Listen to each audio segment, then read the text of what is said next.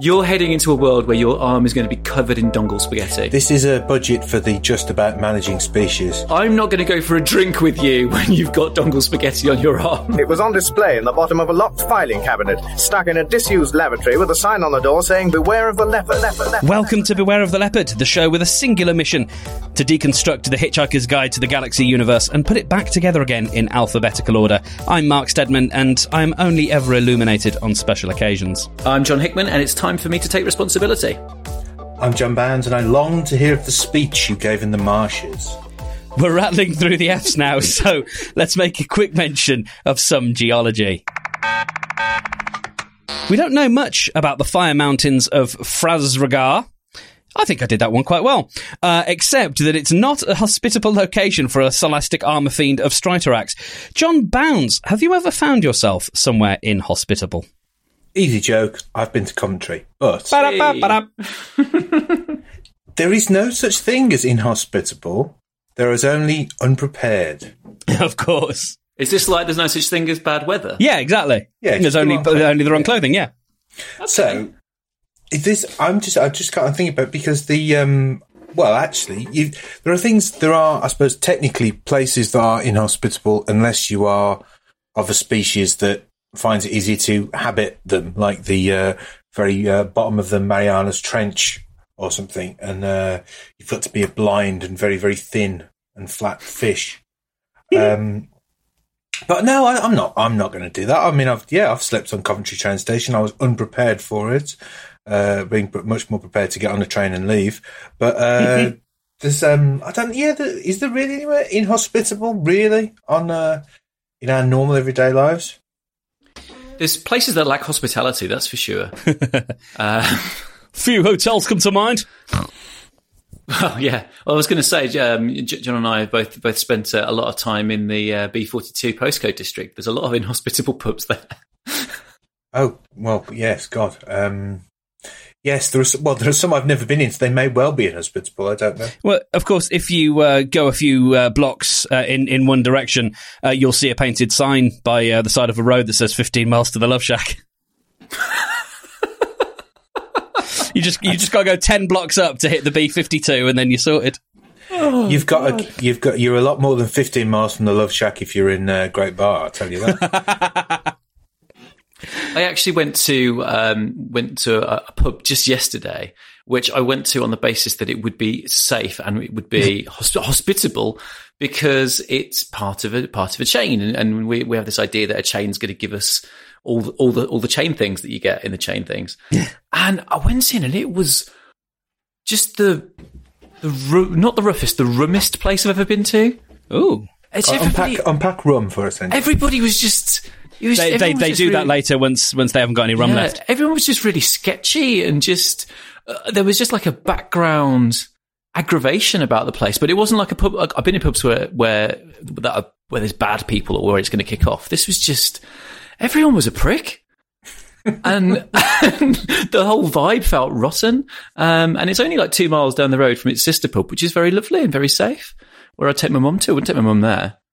Well, I guess you can you can chainify uh, a rough pub, but you can't take the rough pub out of the chain. Oh, okay. I mean, it's not a thing, but I, I tried to make it sound like it was one. No, no, it does sound like a thing. He's not here, so obviously it's a bit of mentionitis. But um, Danny and I used to have all our uh, business meetings in uh, a pub called the Goose in uh, Kings Heath because no one we uh, knew would uh, was was brave enough to go in there, so no one would come in and distract us. I do a similar thing if I'm remote working, uh, like out of the office, uh, doing the doing the laptop um, internet wanker thing, um, where I go to Starbucks because I'm not going to see anyone who I like in there, who I know in there, um, because uh, they're all really sniffy about Starbucks and they're all like, oh well, you know, you don't get a decent cup of coffee. Well, you get something wet and you get a table, so I don't have to talk to you. More's the point. Uh, now let's take our brains to another dimension. 5D TV is, we can only assume, two better than Tri-D, which we'll no doubt cover when we get to the T's. Mr. Hickman, utilizing your best media knowledge, could you put yourself in the mindset of an electronics showman uh, or uh, or showroom salesman and pitch the 5D experience? Uh, does it have any bearing on what we discussed last week? Before you can get a sales pitch out of me, you're going to have to get my attention. And if, as anyone who's been to um, Curry's or Comet or PC World or Curry's Comet World, whatever kind of chimera thing that they've dreamt up this week. Um, Curry's PC Comet, we're here to help.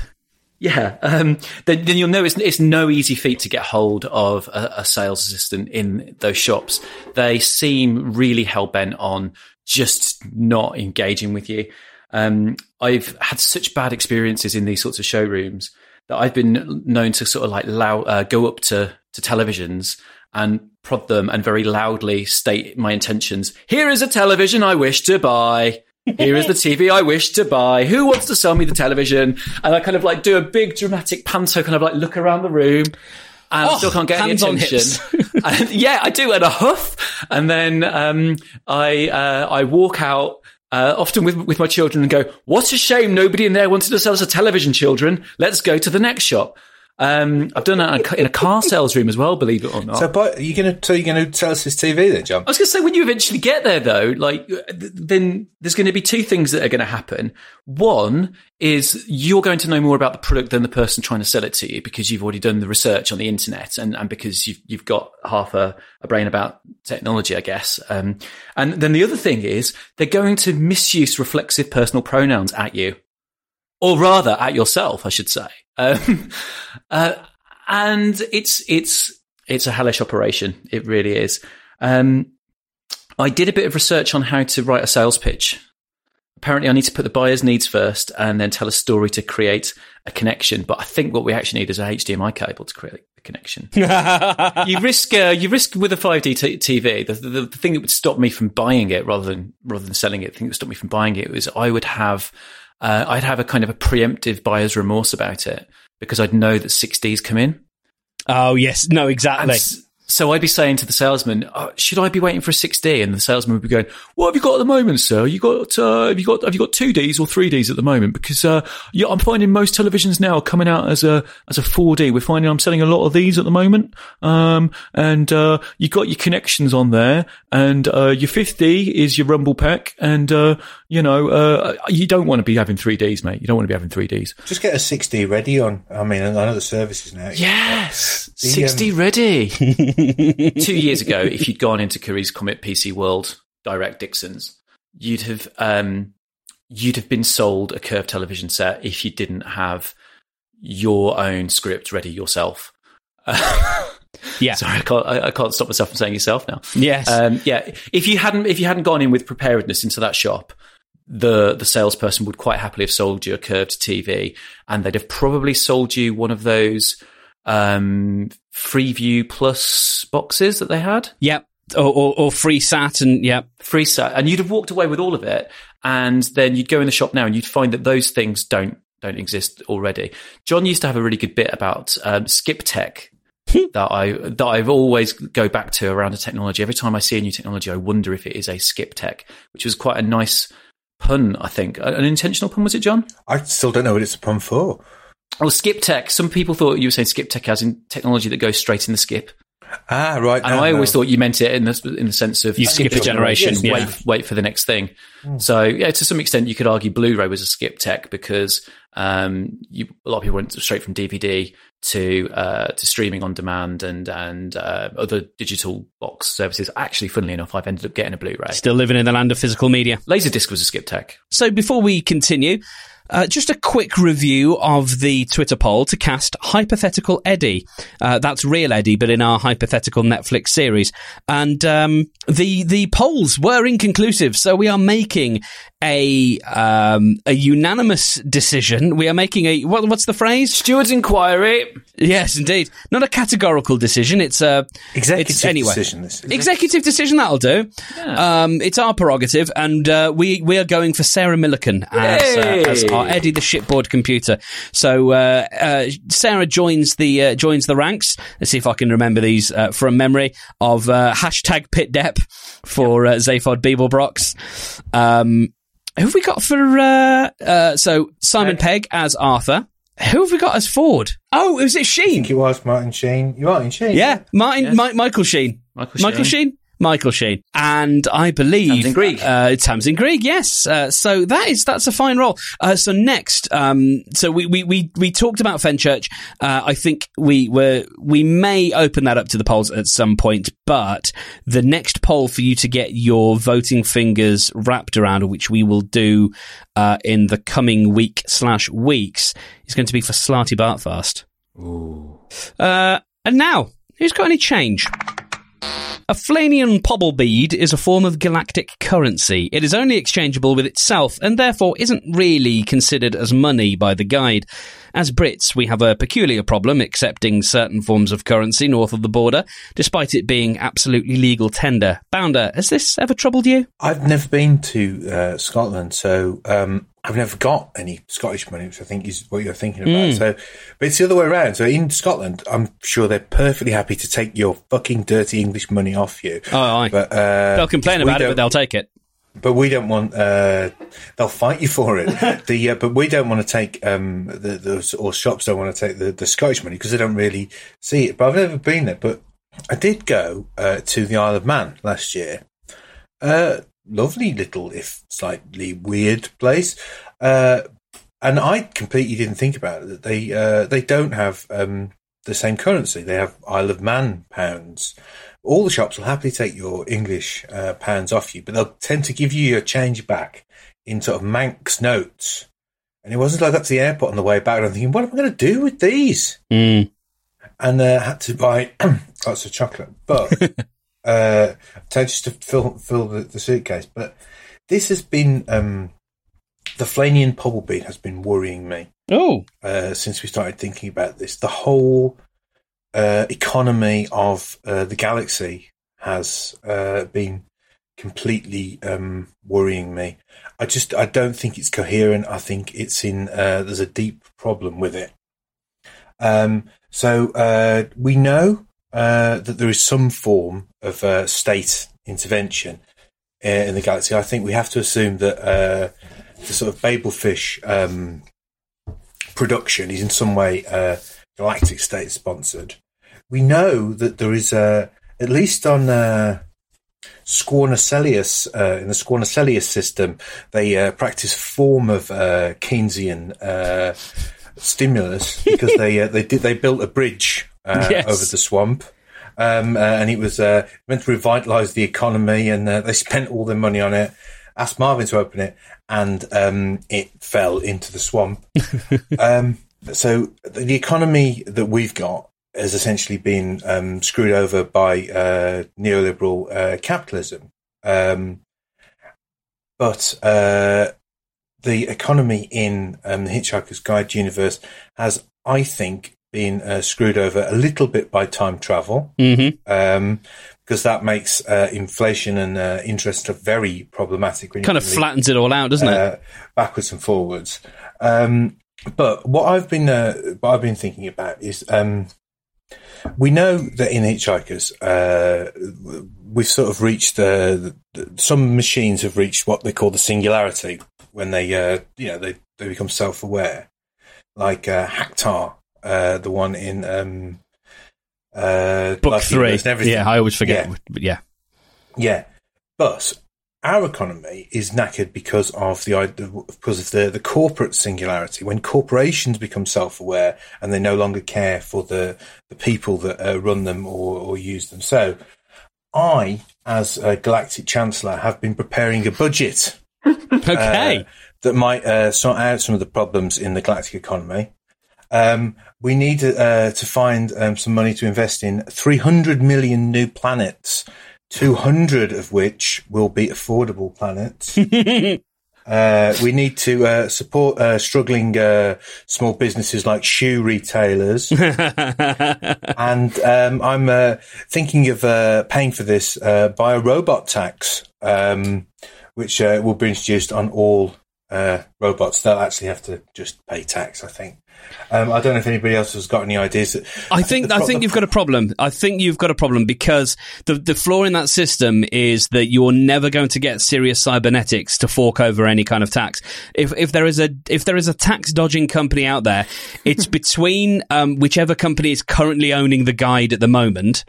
Uh, be, it- uh, InfiniDim Enterprises or, or whoever- else has subsequently vertled it, um, between them and Sirius uh, Cybernetics, you're going to really struggle to get uh, any corporation to pay tax. We uh, simply uh, we can close down the the galactic um, tax havens. Um, I have no idea why or how, because we've got to get the money to uh, extend uh, rural uh, sub-Etha net. Of course we have. yes, we need to get we need to get fiber to the planet. It's it's fair enough having having fiber to the cabinet at the nearest uh, sun, but it's it's that last it's that last light year to get from the sun to the planet that's the real that's where the real work needs to be done. Uh, and you've got to lay so much pipe, so much cable. You may as well just build a hyperspace bypass for the amount of work it's going to take. I mean, what This you could a- do, what you could do with some of these planets is put them uh, put the the tax havens in a slow time envelope, uh, and then just wait for inflation to catch up. this is a budget for the just about managing species. Right then, who's up for some thrill seeking? Flare riding is one of the most exotic and exhilarating sports in existence, and those who can dare and afford it are among the most lionized men in the galaxy. It is also, of course, stupefyingly dangerous. Those who don't die riding invariably die of sexual exhaustion on one of the Daedalus Club's après flare parties. Mr. H, you strike me as someone who uh, has skied. Would you ride a flare? Are you calling me posh? I'm I'm calling you a little bit posh. I think I you know are, you've you've taken offence to this before, and you've called me posh, but I'm going to call you posh. See how you like it. Have either of you been skiing? No, I've not. No, have you? Have you, John? I have. Yeah, I went on a school trip actually. Yeah, we went to Italy or sort of uh, the Alps. Um, No, well, First time I ever got absolutely vomitously drunk because you can uh, you can buy alcohol there at twelve, which is nice. Oh, so on the, really? And then you're drunk by then you're drunk by two o'clock. there were lots of um, lots of uh, essentially lots of brummy uh, teenagers skiing down the uh, nursery slopes, vomiting into a bush, and then getting the button lift back up. The uh, it's I, I, I, I don't know. I thought I liked it. It's a long way to go though, isn't it? It is a long way to go. one of my friends was what they call a seasoneer, which is uh, like a legionnaire, but um, with less diseases. no, you. Um, those are the people who go out and, and run the resorts for, for posh people like you, Jonathan. Oh yeah, those those sorts. and uh, he did a number of seasons, uh, including one season that he refer- referred to as being an inverse Shining, because he did the he, he did the summer season when everyone No else had gone, and there was no snow. Which was amazing.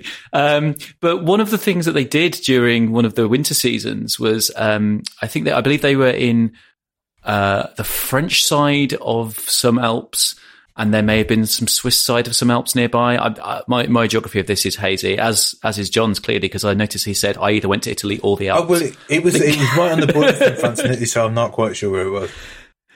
Yeah, so sa- same here. I'm not sure where he was or, or what was happening, but um, Red Bull was um, was a forbidden uh, drink in whichever uh, constituency they were they were under, whichever whichever country, whichever department. And he used to go uh, bootlegging Red Bull over the border into the other Alps villages in a different country. Which is just conjures up amazing uh, sort of Cannonball Run on skis type uh, images in my head. Not Cannonball Run, um, Smokey and the Bandit on skis, which would be amazing. Just imagining uh, some big overweight American sheriff on some skis, rolling down a hill, picking up bits of things as he goes, and eventually ending up at the bottom with like branches and other people uh, kind of tucked under his arms, which is again the reverse of what actually happens in Smokey and the Bandit because he ends up just driving a chassis. Uh, so have you have you ever sought any thrills then, Mister Hickman? I, I think I would enjoy skiing. Um, because I have got a certain sadistic streak to me, which would enjoy having a crushing hangover and getting up and doing something bracing in the cold. Um, so uh, I, I enjoy um, playing football in the rain um, when I'm tired, and uh, I, I enjoy going for runs through the rain and the mud and all those sorts of things. So yeah, I reckon doing grueling outdoors things is probably up my street. So if anyone wants to sponsor me to go skiing, I was going to say there's something about these sort of um, thrill-seeking activities that makes me always say yes to doing them, but Mm. I'm completely and utterly shit scared, and I'm not sure I enjoy it when I'm actually when it's actually happening. Oh, okay. So I went on the uh, world's longest or the Europe's longest zip wire. A couple Oh, years yeah, ago. in uh, in um, it's- it's in Wales. yeah, it's up in um, North Wales, yeah. uh, Bethesda. Yeah, I did it uh, last year. And um, oh, Mark, did you have to have a parachute? Um, now, some of us had different uh, sort of weight things um, in order to slow us down. I think we, we were weighted in different ways uh, so that we would um, uh, we wouldn't clatter against the uh, the end too much. Yeah. Um, so when we, when I when I did it, they, they queued everybody up and uh, and weighed them, and uh, like direct you into two lines, whether or not you were given a parachute. Essentially, if you are over a certain weight, you're given a parachute to uh, slow down. You could just see the faces on the, particularly the women who were put in the parachute queue. uh, it's just incre- yeah, incredibly offensive. They didn't say that's what they were doing, but it definitely was what they were doing. I think they may have uh, finessed that a little bit now because I think what they do is they strap different things to you. It's it's much more An of a sliding scale now. piano. Yeah, yeah, exactly.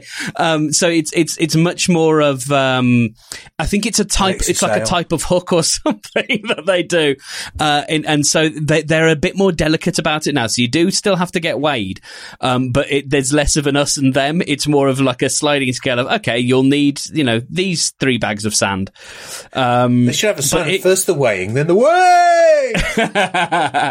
um, but it was great. Yeah, we, we did both. We did the you do the little one first, uh, and then we uh, we got the got the trip up uh, up the mountain to do uh, to do the big one, and it was uh, yeah we've got videos of it and everything. It was loads of fun.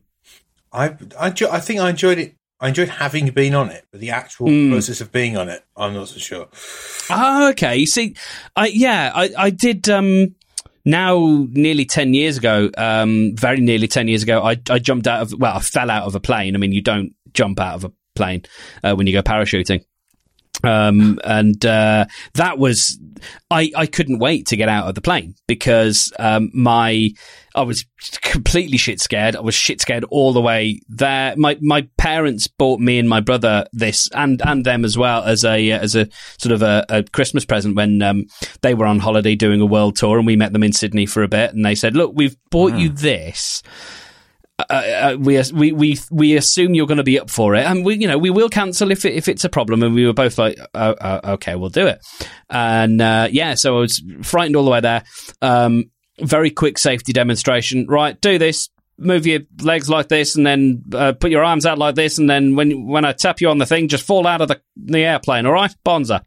and so um, then then I met the Australians, um, and so Hey!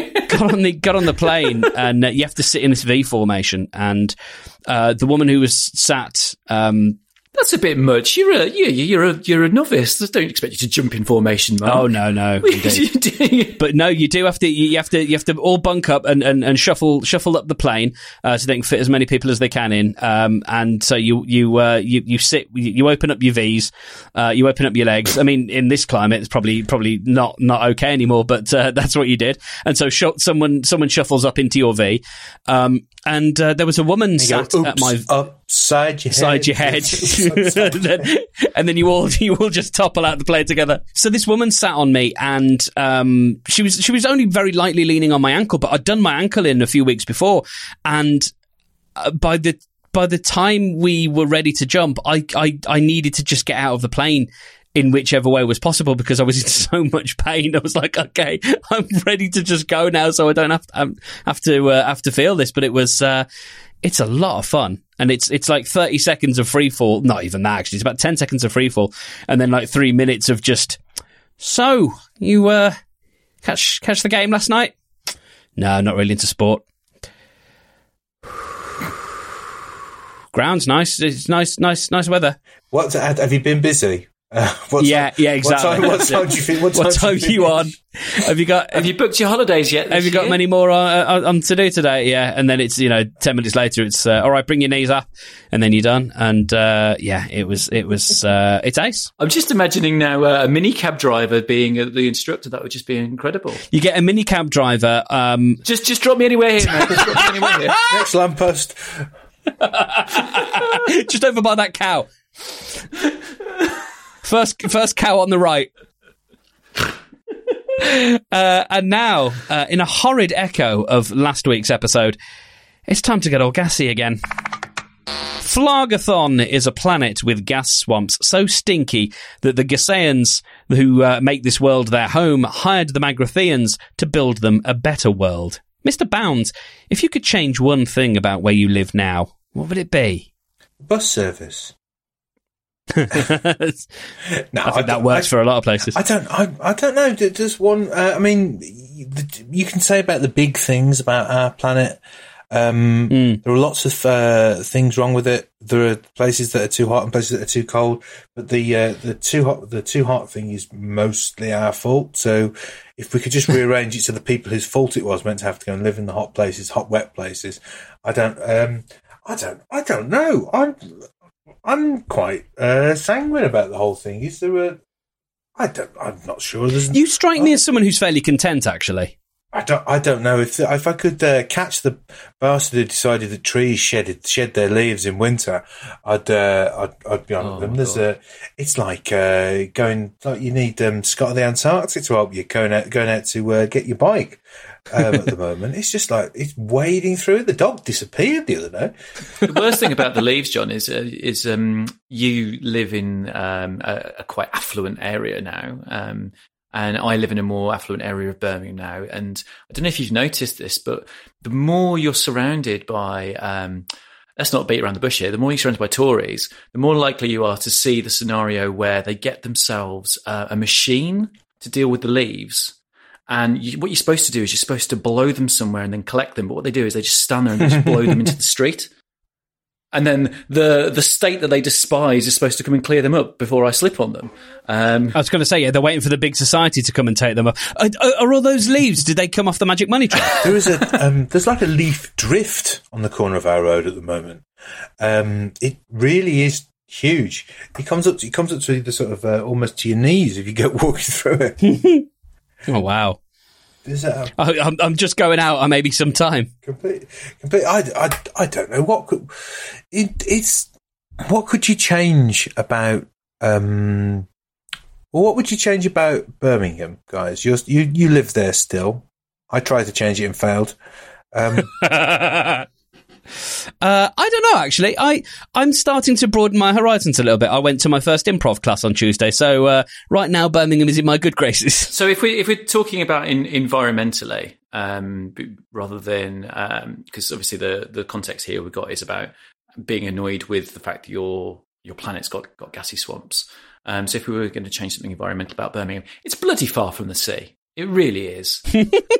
um, so I would I would work on I would work on that, and I'm not I'm not talking about You just some, move Birmingham to the yeah, left a I'm bit. not talking about some sort of um, PR exercise that puts uh, a fake beach in the middle of town uh, or, or anything like that, which we've had a few of. I, I. I would like to be near actual um, sea. That would be that would be my thing. But then England's got this problem for me, which is that because I'm from an island where I can reach I can reach different coasts at Just the same rate. I can Leaning your arms out. there's one coast over there that's 15 minutes away. There's a different coast over there that's 15 minutes away. There's a different coast over there that's 15. So you can choose where you're going to go based on uh, the wind direction.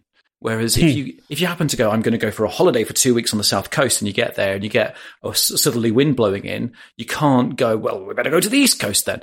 So Ah. I'd I'd get I'd get beaches on all sides. Fair enough. All right. So yeah, the uh, Hick- Hickman Island. That's what we want. Yes, please. Which sounds like the result of a horrible radiation accident. Yes. Um, also, let's get rid of the canals, oh right. Okay. just so everyone can stop talking about them. You know Birmingham. It's got no canals. Yeah. All right. What's that got to do with Venice? What do you mean? I never said Venice. what were you? What did you say Venice for? Uh, and finally, to uh, what we British men would refer to as a nice bit of kit, that. The Flexo panel is a wrist panel that can show sub-Etha TV and probably do other stuff. I want this quite a lot. Mr. H, this is redolent of a lot of sci-fi gadgetry. Do you think we'll ever get there? It doesn't surprise me that you want this and I don't. Oh, you Um, don't this, want this this? is this is well, this is very much our our dynamic, Mark. You and I. that uh, that I'm I'm a little bit a uh, bit more arm's length of. of You're a little bit country than you. Yeah, yeah, I am. I'm a little bit rock and roll. Um, what I wouldn't what I don't like about this. So the hang on, um, if you're a little bit arm's length of, for, for technology, wouldn't this be ideal? Ah, oh, very good. well, um, what I don't like about about this is so the, the idea is it's literally um, it's it's a, it's an implant. It's a it's a post human television, um, it, literally welded into your arm, as I recall it. Am I right? Yeah. Um, and that's what I don't like about it. Now I'm uh, okay. I'm worried about vendor lock in on my phone, and I can put my phone in the bin. I can't put my arm in the bin, so I'm going to be. Am I going to have to get it upgraded every couple of years? Am I going to suddenly not want something? And then going back to the 4D TV thing, what happens when 5D wrist panels come out? Do I need to go and have a surgery to get that changed? I I wouldn't be able to buy it because of the anxiety I'd have, the FOMO of the future me not being able to get the service. What if if it's TV? Well, what if I want to move to? I don't watch much TV. I watch Netflix. Um, so I'll do that. And then what if I want Amazon Prime, but that's not on the system? Market's a minefield for me, mate. You you would jump in with two feet into your own arm, which is difficult to do. Can I be interesting but unfunny? Yeah, please do. So the way I see it is, you don't have to have the whole thing implanted. What you have implanted upon your person is effectively the socket, Sockets. the sort of attachment Right. and then you fit the device around it. And so, as long as the socket can, because right. you know, all it needs to do is maybe send some bio uh, signals back and forth, and you know, maybe it reads your heart rate and a few other things like that. Um, okay. Um, and so that can be done with a universal, you know, USB. Uh, yeah, USB C, mate. So, mm, you know, USB Z. Well, we, have um, gone down the route of saying USB is going to be universal, and now it's not. This is why we need okay. a pan galactic uh, standards organization. Yes, uh, if you've said it before, you you'll say it again, and I agree. Um, so yeah, a, a GSO. Uh, so this will be you know one of the standards, and it'll just be a you know a socket, a little bit like the the thing in the back of the people's heads in the Matrix, and you can just clip a, you know, you, you clip a little thing on the, uh, uh, into your arm and that's your device. And, uh, and you can, so, you know, uh, just in the same way as your iPhone now doesn't not let you watch Netflix, it's just an operating system at the end of the day. So I, I, I reckon if you had a system like that where you just had the uh, the attachment implanted and it was like the the the uh, the accessory shoe of a camera and that it basically fits any kind of camera, yeah. then that's you know you could go for that and then you can you can keep upgrading your flexor panels uh, all the way. Yeah, this is the thinking that led us to think that we'd always have mini jacks, Mark. This is you, you're you're heading into a world where your arm is going to be covered in dongle spaghetti and I'm not going to go for a drink disgusting. with you when you've got dongle spaghetti on your arm. and sadly, that is all we have time for. So, before we head out, Mr. Bounds, what's keeping you busy on the internet lately? Um, not much, but uh, because you should. I've been spending a lot of time trying to promote various uh, books and stuff that I've written for, for Christmas. So go and uh, go go to uh, by go by peer review, go and buy 101 things Birmingham gave the world because you've been listening to this podcast now for quite a while and you're intrigued about the city of Birmingham if you didn't already know it. Lovely. What about you, John? Uh, I can only endorse the 101 things Birmingham gave the world because I make some money on it when it sells. Um, if you want to find out what I'm doing, uh, follow me on Twitter for the minute um, at Jon Hickman, and there is no H in John. Uh, well, that just about wraps it up for the leopard. Do get in touch to share your thoughts. All the links you'll need are at btlpodcast.com, along with all of our past episodes and show notes. You can email us feedback at btlpodcast.com, and you'll find the links to Twitter and Facebook at our website. Thanks again to Audible for sponsoring this episode. Don't forget to start your 30-day free trial at audibletrial.com slash leopard. And if you have enjoyed the show, do tell a friend, leave us a review, do something like that. Come on, be nice. We'll be back on Thursday, so until then, share and enjoy.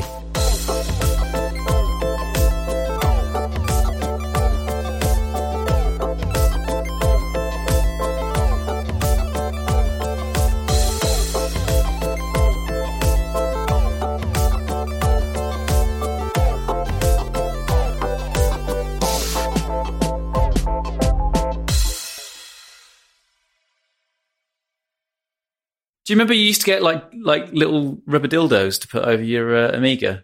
They're more like diaphragms. Oh, they were more like yes, I think I know what you mean, unfurled yeah. dildos. They were like they were like little plastic covers. Do you mean condoms? yes, I mean condoms.